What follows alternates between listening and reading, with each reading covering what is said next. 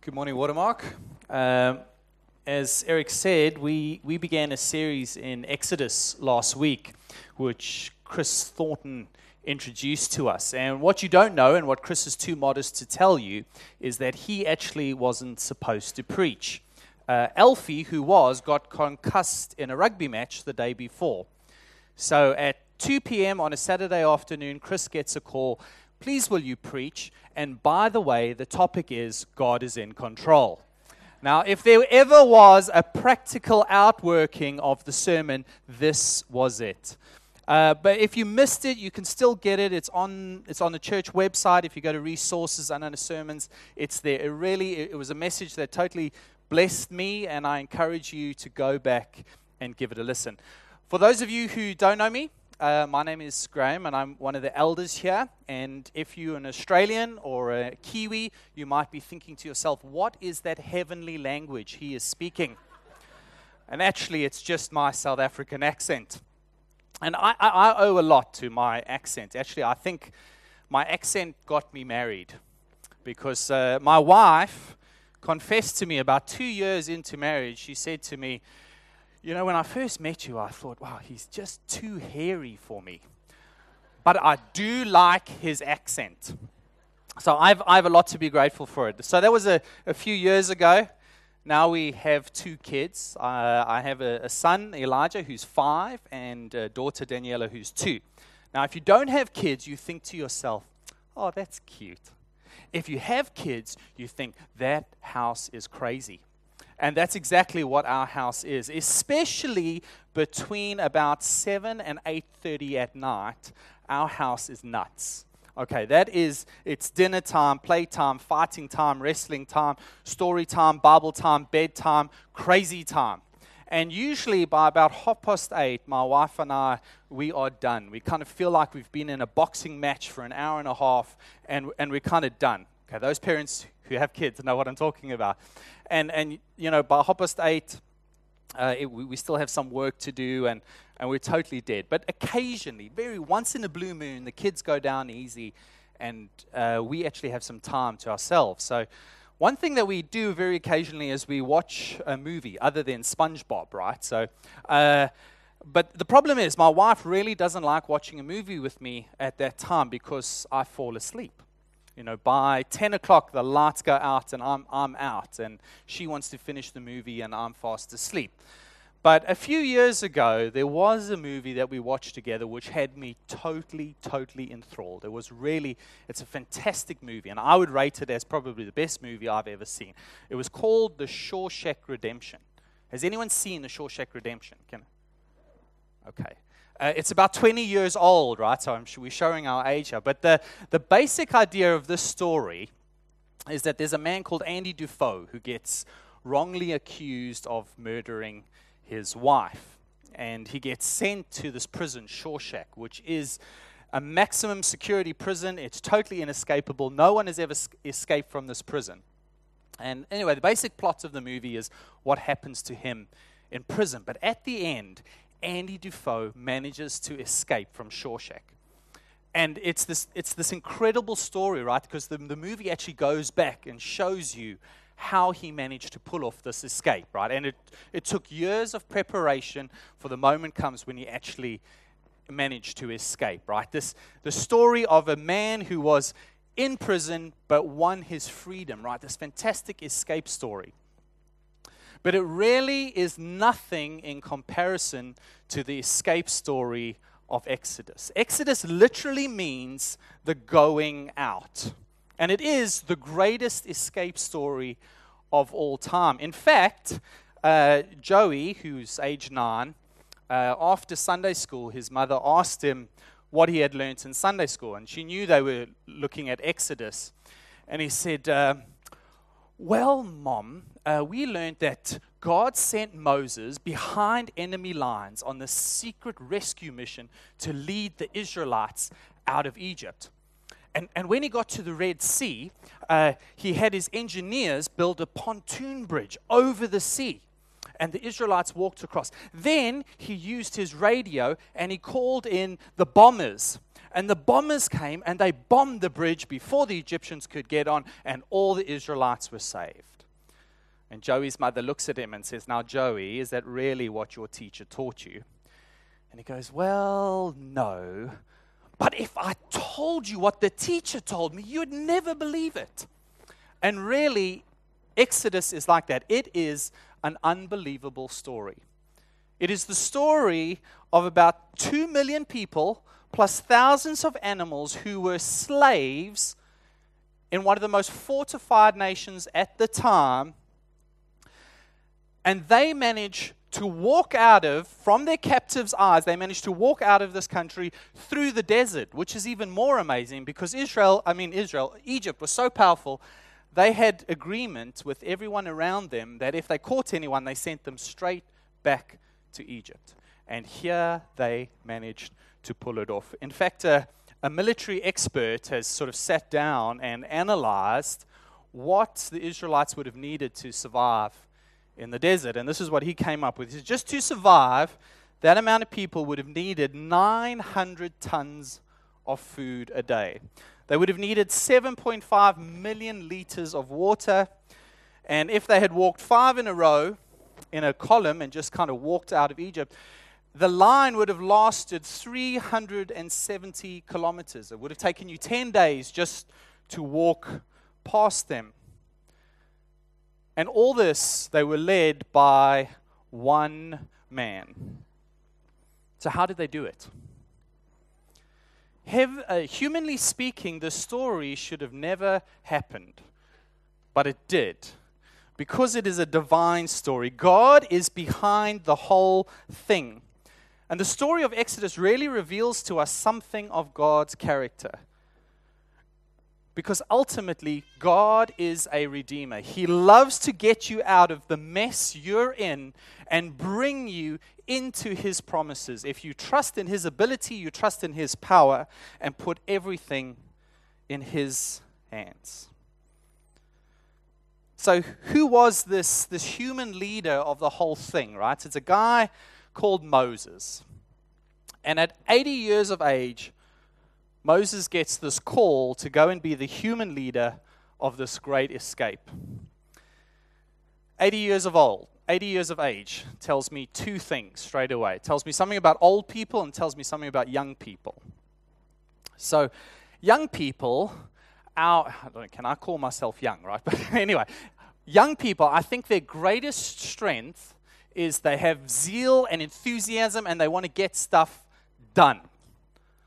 The problem is, we're in a hurry, but God often isn't. Okay, and His time frame is very different to a young person's idea of a time frame, and he might take a lot longer to prepare you for what he wants to do with your life.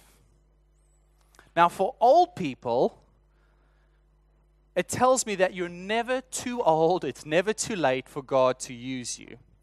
I don't know if you've ever felt this way, I have. That sometimes you think, oh, well, let's just leave it to the younger generation, right? They got more time, they're more enthusiastic, uh, they get stuff done. Let's just leave it to them. God does not let you off that easy. So here's this man, Moses. And if you rewind 80 years, he's an adopted son in Egypt. And he was raised with the best of everything. He had the best clothes, the best education, the best food, the best accommodation. He probably had the best view in Egypt. This guy is living the Hong Kong dream.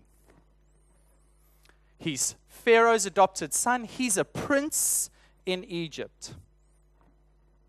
And humanly speaking, he is at his height of power and ability at the age of 40. And if you are going to use someone, this should be it, right? This should be the time in his life. But God doesn't work that way.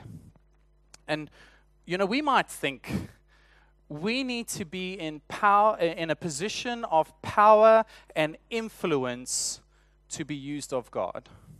And by all means, God can use people in, in, in positions of power and influence. He's done it again and again. But God can use anybody, regardless of age, regardless of status, and regardless of position. You see, it was the Lord who had made Moses mighty in the palace in Egypt. But what he really needed to do was make Moses meek. And he was going to use the desert to achieve that. So, Moses, at age 40, he's got all this power, all this ability, but he finally sees something. He sees his Hebrew brothers and sisters oppressed. He sees the injustice of it all, and he, and he wants to do something about it. And he trusts in his ability, his power to get the job done. And the first thing he sees is an Israelite getting beaten up by Egyptian. He doesn't ask God what he should do, he just runs in there and sorts the Egyptian out, kills him, buries him in the sand. So he acts at the wrong time and certainly uses the wrong method. It's as if Moses is saying, God, I'm going to do this for you rather than with you. And Moses is in for even more of a shock because the very people he's trying to help, they don't even accept his leadership. You know, they're like, Who made you leader? Are you going to kill me too? And Moses' whole world comes crushing down. So he does the only thing he can and he runs away to the desert. I'm, I'm done. I'm finished. I've lost everything. I've lost my power. I've lost my ability. And it can happen to us. What would it take for your world to come crashing down? The truth is, not very much. It could be a financial collapse, it could be a sickness, a death, a bad relationship, a rumor that destroys your reputation. But through all this, God is not worried. Moses has lost his power, his ability, his influence, but God has not lost his. If our world were to collapse, the same would be true today. We might lose all our security, all our power, all those things that we, we think hold us up. And when they, when they fall and we've lost them, God has lost, lost his power or ability. Because here's the truth God can do more with one man alone in the desert than he can do with one man with all the power and luxury in a palace in Egypt. See, God had been preparing Moses in Egypt for 40 years. And now he was preparing him for another 40 years in the desert. If you want a summary of the life story of Moses, he lived to be 120. It would go something like this For the first 30, 40 years, Moses grew up thinking he was a somebody. He spent the next 40 years learning that he was a nobody. And he spent the last 40 years of his life learning what God could do with a nobody. So here's Moses. He's 80 and he's a shepherd in Egypt and he's kind of scratching out a living.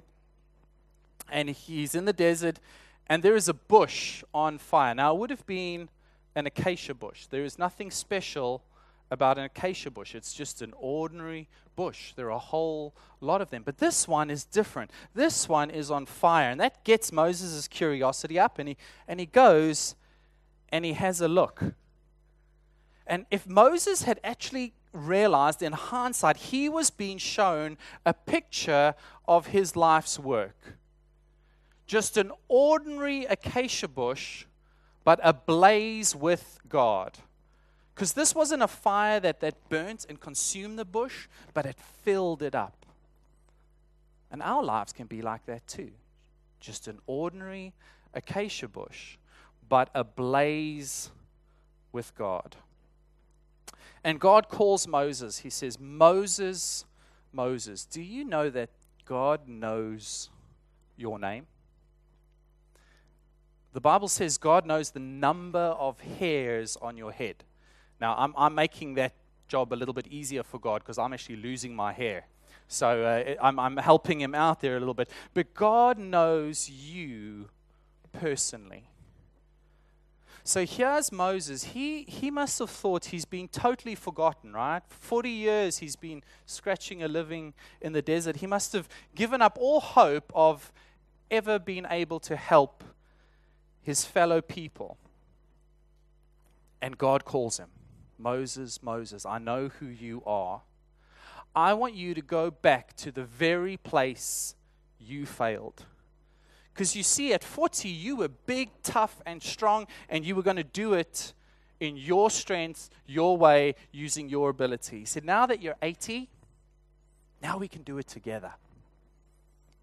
Now you're going to use my power, my ability.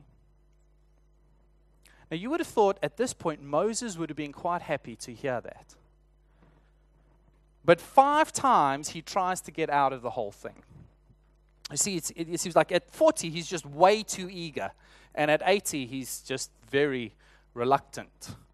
I don't know if you've, you've ever walked into a, a class of, of, on the first day of school, right? P1 or grade 1, and the teacher asks a question. It's the kids, you just see 30 hands go, up, pick me, pick me, pick me. They are like the donkey in Shrek, right? They're jumping up and down to be chosen.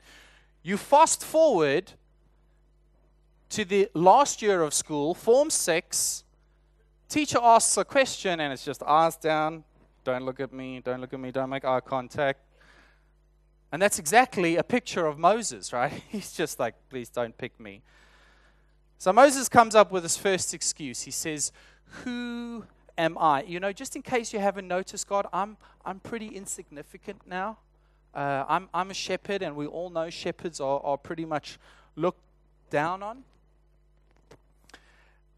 Is this healthy modesty that, that Moses is, is displaying here? You know, this, this excessive self depreciation.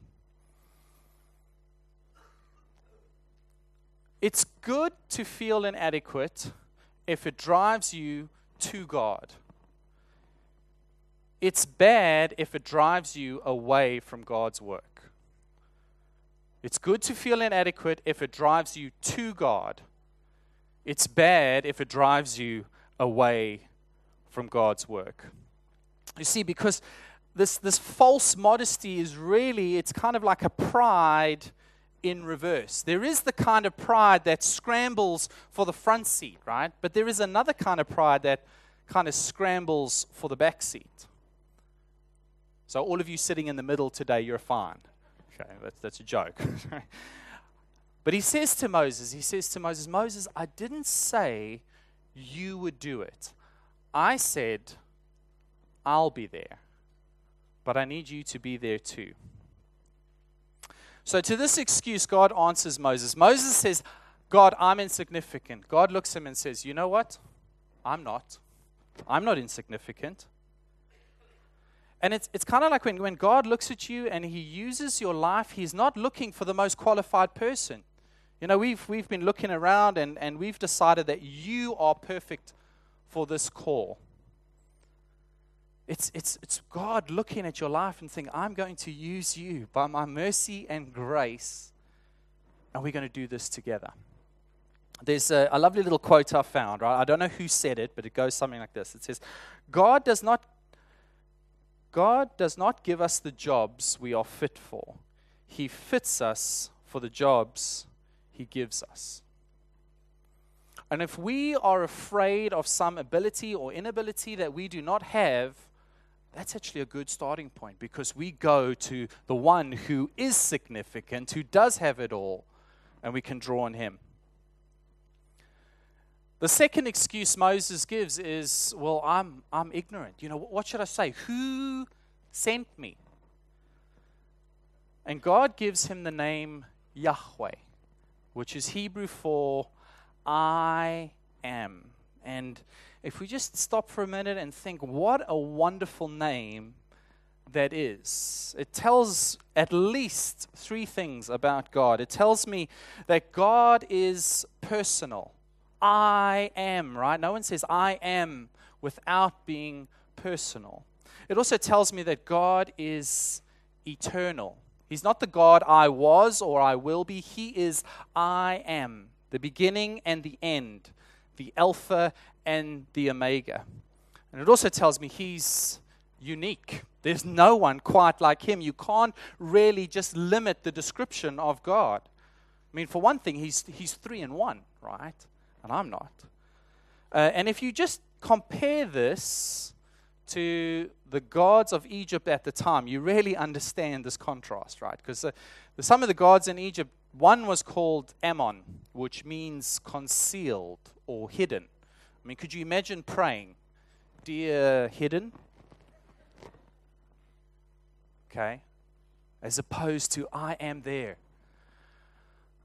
Other god was called Ra, which means swift or fast. And I, am assuming because he was so swift and fast, they used to refer to Ra as an it. Nothing personal, just a force somewhere out there that moves pretty quickly, as opposed to I am. But you know the most wonderful thing about the name? Is it's incomplete. I am blank. And it's almost like you put anything you need after that name. It's a little poem that goes like this It says, When God would teach mankind his name, he calls himself the great I am and leaves a blank so that believers may supply those things for which they pray. It's as if I need love. I am love. I need strength. I am strength. I need provision. I am your provider. It's kind of like if we get it, it's, it's we've been given this blank check of everything we would ever need. The question is how often are we cashing in that blank check to be used? What is it that you need this morning? Have you asked the great I am for it? Do you need comfort? I am your comforter.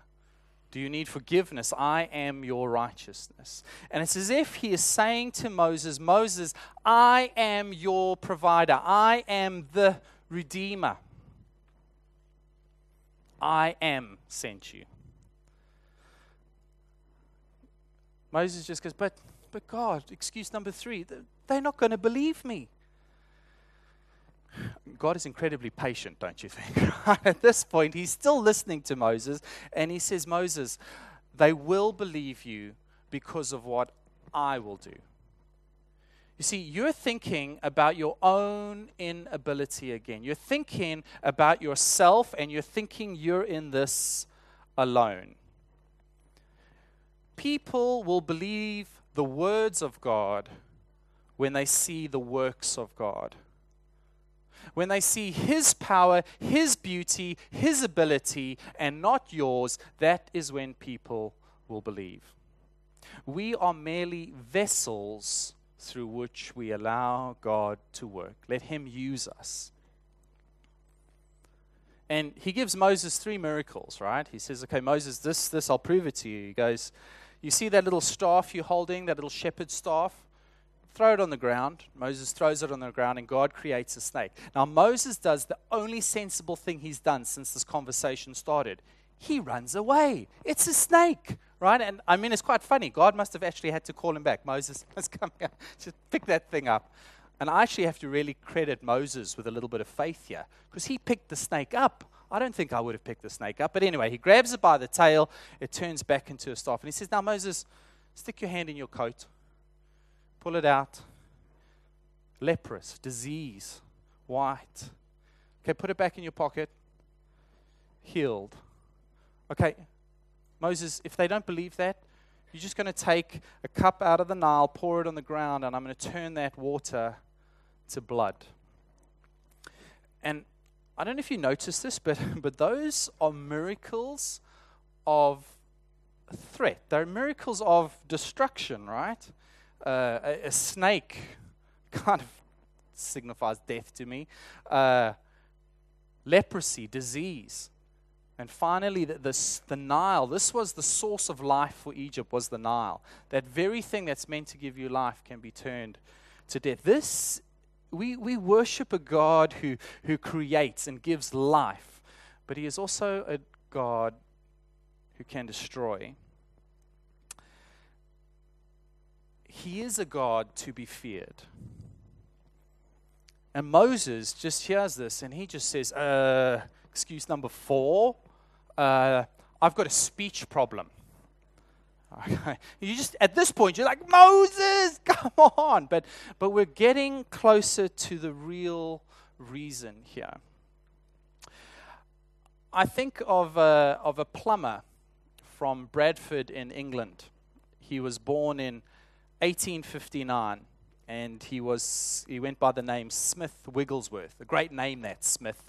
Um, and anyway, Smith couldn't read or write, and he had a genuine speech problem. And he felt the call to go and preach. And he didn't want to do it. You can understand why. He's got a speech problem. He doesn't want to do it. And he actually tried to find someone else to do his job for him. In fact, he even said, I'll, I'll pay you, I'll finance you, but can you preach? And he couldn't find anyone.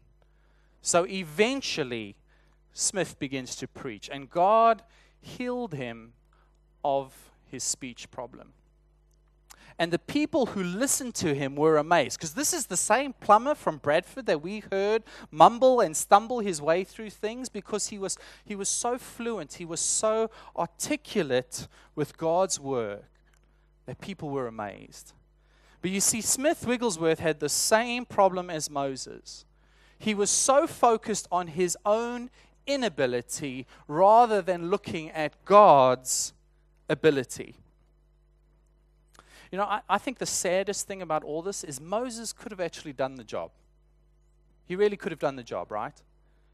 But God, in His patience and His mercy, says, All right, listen, you have your younger brother to come and help with this little thing. I think it's just a beautiful little touch of God's grace and mercy and patience with Moses. But then Moses just finally blurts it out send someone else.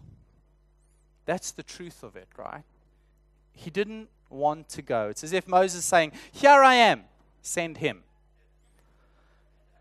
You know, we, we, can, we can come up with five excuses or 500 excuses, or we can hide behind our own ability or our own inability. But the truth is, sometimes we just don't want to do it. And that's true of me too. But when we do that, we're really doubting two things about God. We're doubting God's ability. We, we don't think that He is really good. We don't think that He really is powerful. And we don't think He will do what He says He will do. The other thing that we're doubting is God's authority. It's like, who are you to tell me what to do? I find it amazing. One, one of the first things we're called to do as Christians is we call Jesus Lord and Savior. Now, Lord means the ruler, the boss, the king of your life. I'm handing you control.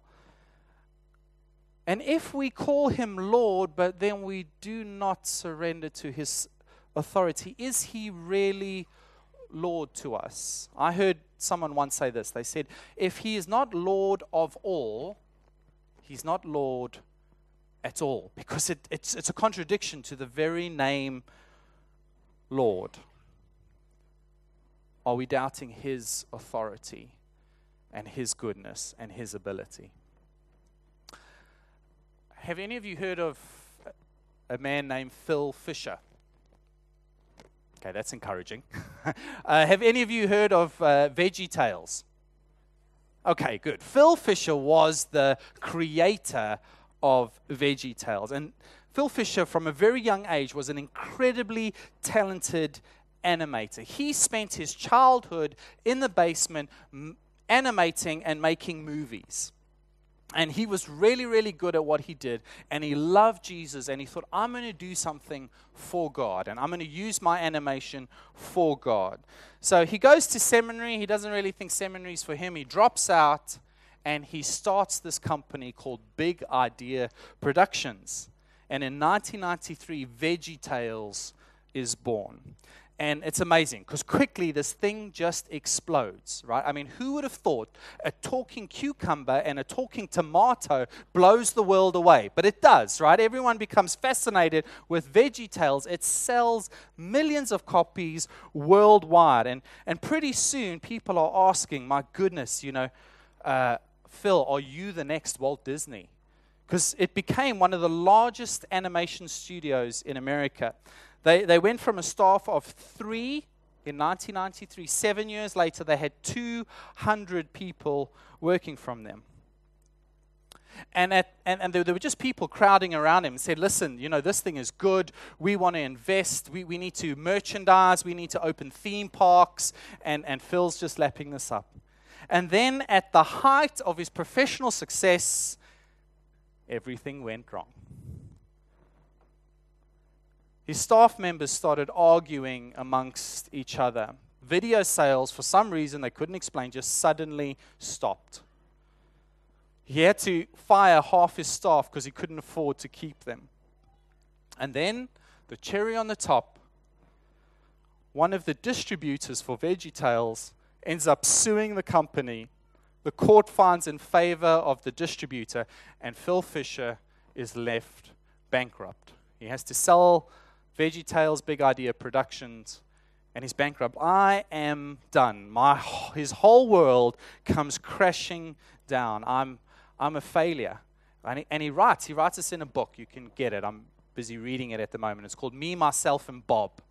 So, and then he says, kind of my whole world just came crashing down. And, and the hardest part was all because I thought, God, I, I'm doing this for you. I'm doing this for you. And why did you allow this to happen? But five years later, Phil Vischer gets the call to go back to the very place he failed and to animate again. And uh, this time he calls his company Jellyfish Labs. And uh, I kind of kind of funny that he chose jellyfish and he says a jellyfish cannot choose its own course but it is dependent on the current to take it where it needs to go. And he said, You know, I, I had been trusting in my own talent, my own ability to run a business, to animate. And I was like a big barracuda fighting against the current. I'm going to do it my way. And then I realized what I really need to be is a jellyfish. And he says this now I get my form, my purpose only when I'm suspended in the current of God's will and trusting that God's will and ability will carry me where He wants to go. And Jellyfish Labs, what they make now, it's still an animation and they use some puppets, is something called What's in the Bible. And we actually use it when your kids are out and they're watching a video.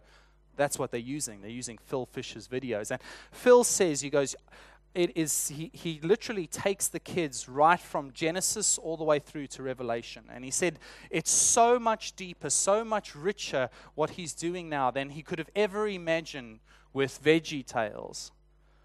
But he's learned to trust god his ability his promises rather than his own.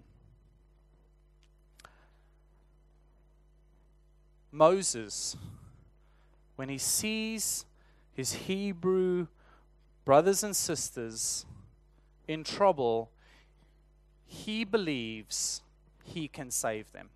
He alone can get them out of the mess that they're in. And you know what? Sometimes we do the same thing. We trust in our own ability, our own strength to save ourselves. And the truth of that is it's as hopeless as a Hebrew slave in Egypt, surrounded by the most fortified nation, looking out, you're going nowhere. No matter how hard you try, you are still a slave in Egypt. But here's the good news it is possible if we trust in God's ability and God's power as a redeemer. You know, I, I said to you that Exodus was the greatest escape story of all time. It's actually it's number two. Because get this, right? At the tra- Mount of Transfiguration, Jesus takes Peter, John, and James with him. They go up this mountain, and it says they, they're talking with Moses and Elijah. And this is what they're discussing. It says they spoke about his exodus, which he was about to bring to fulfillment at Jerusalem. That's Luke 9, by the way. Jesus achieved the greatest rescue story of all time. The people in the land of, of Egypt, they like, just rescue us from our slavery, of, of the things that hold us and just get us out of this oppressor. God comes in as a, as a redeemer and says, I, I don't only want to pull you out of Egypt, I want to put you in Canaan. I don't only want to save you from Pharaoh, I want to save you to God. Jesus comes along. He says, You know what? That's, that's not the rescue you need. You need even a bigger rescue. You need a rescue from sin. But more than that, you need a rescue to holiness, to righteousness. I don't want to just save you from the mess you're in. I want to bring you into a relationship with God Almighty. You know, and we, we kind of, we want to be saved from Egypt. We, we want to be saved from the mess, the guilt, the secret things we think and do when we think no one's looking. But Jesus doesn't just stop there. So I don't just want to save you from that stuff. I want to bring you into a relationship with me. And God will do it. God will keep his promises to do that. But it really comes down to where do we put our trust? And often it's a choice I make and then that we can make where we choose to trust in our own ability, our own power, our own sense of security, rather than trusting in His power, His ability. To, and you know, God doesn't just save us once and then forget us, He continues to save us from everything if we will trust Him. The key thing is he wants us to be a jellyfish.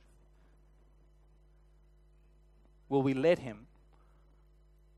Will we allow ourselves to be jellyfish and moved along by God's current and trust him that he will lead us to the place he knows we need to be?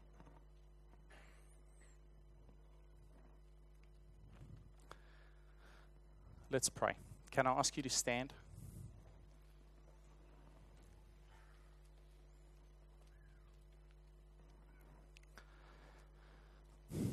Father, we, we come before the great I am this morning.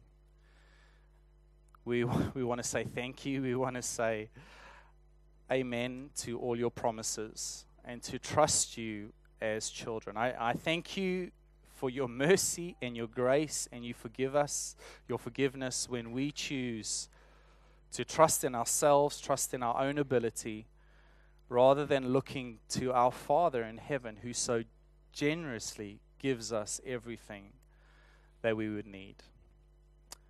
Lord, I pray that as we leave this place and we go out into the world, into our places of work, our universities, our schools, Lord God, that we will, we will model something of the fact that God is a redeemer, that we will not rely on our own ability and strength to do it, but that we will point people to your saving grace and Lord, more than just your saving grace, what it means to be in a relationship, what it means to know and trust God Almighty.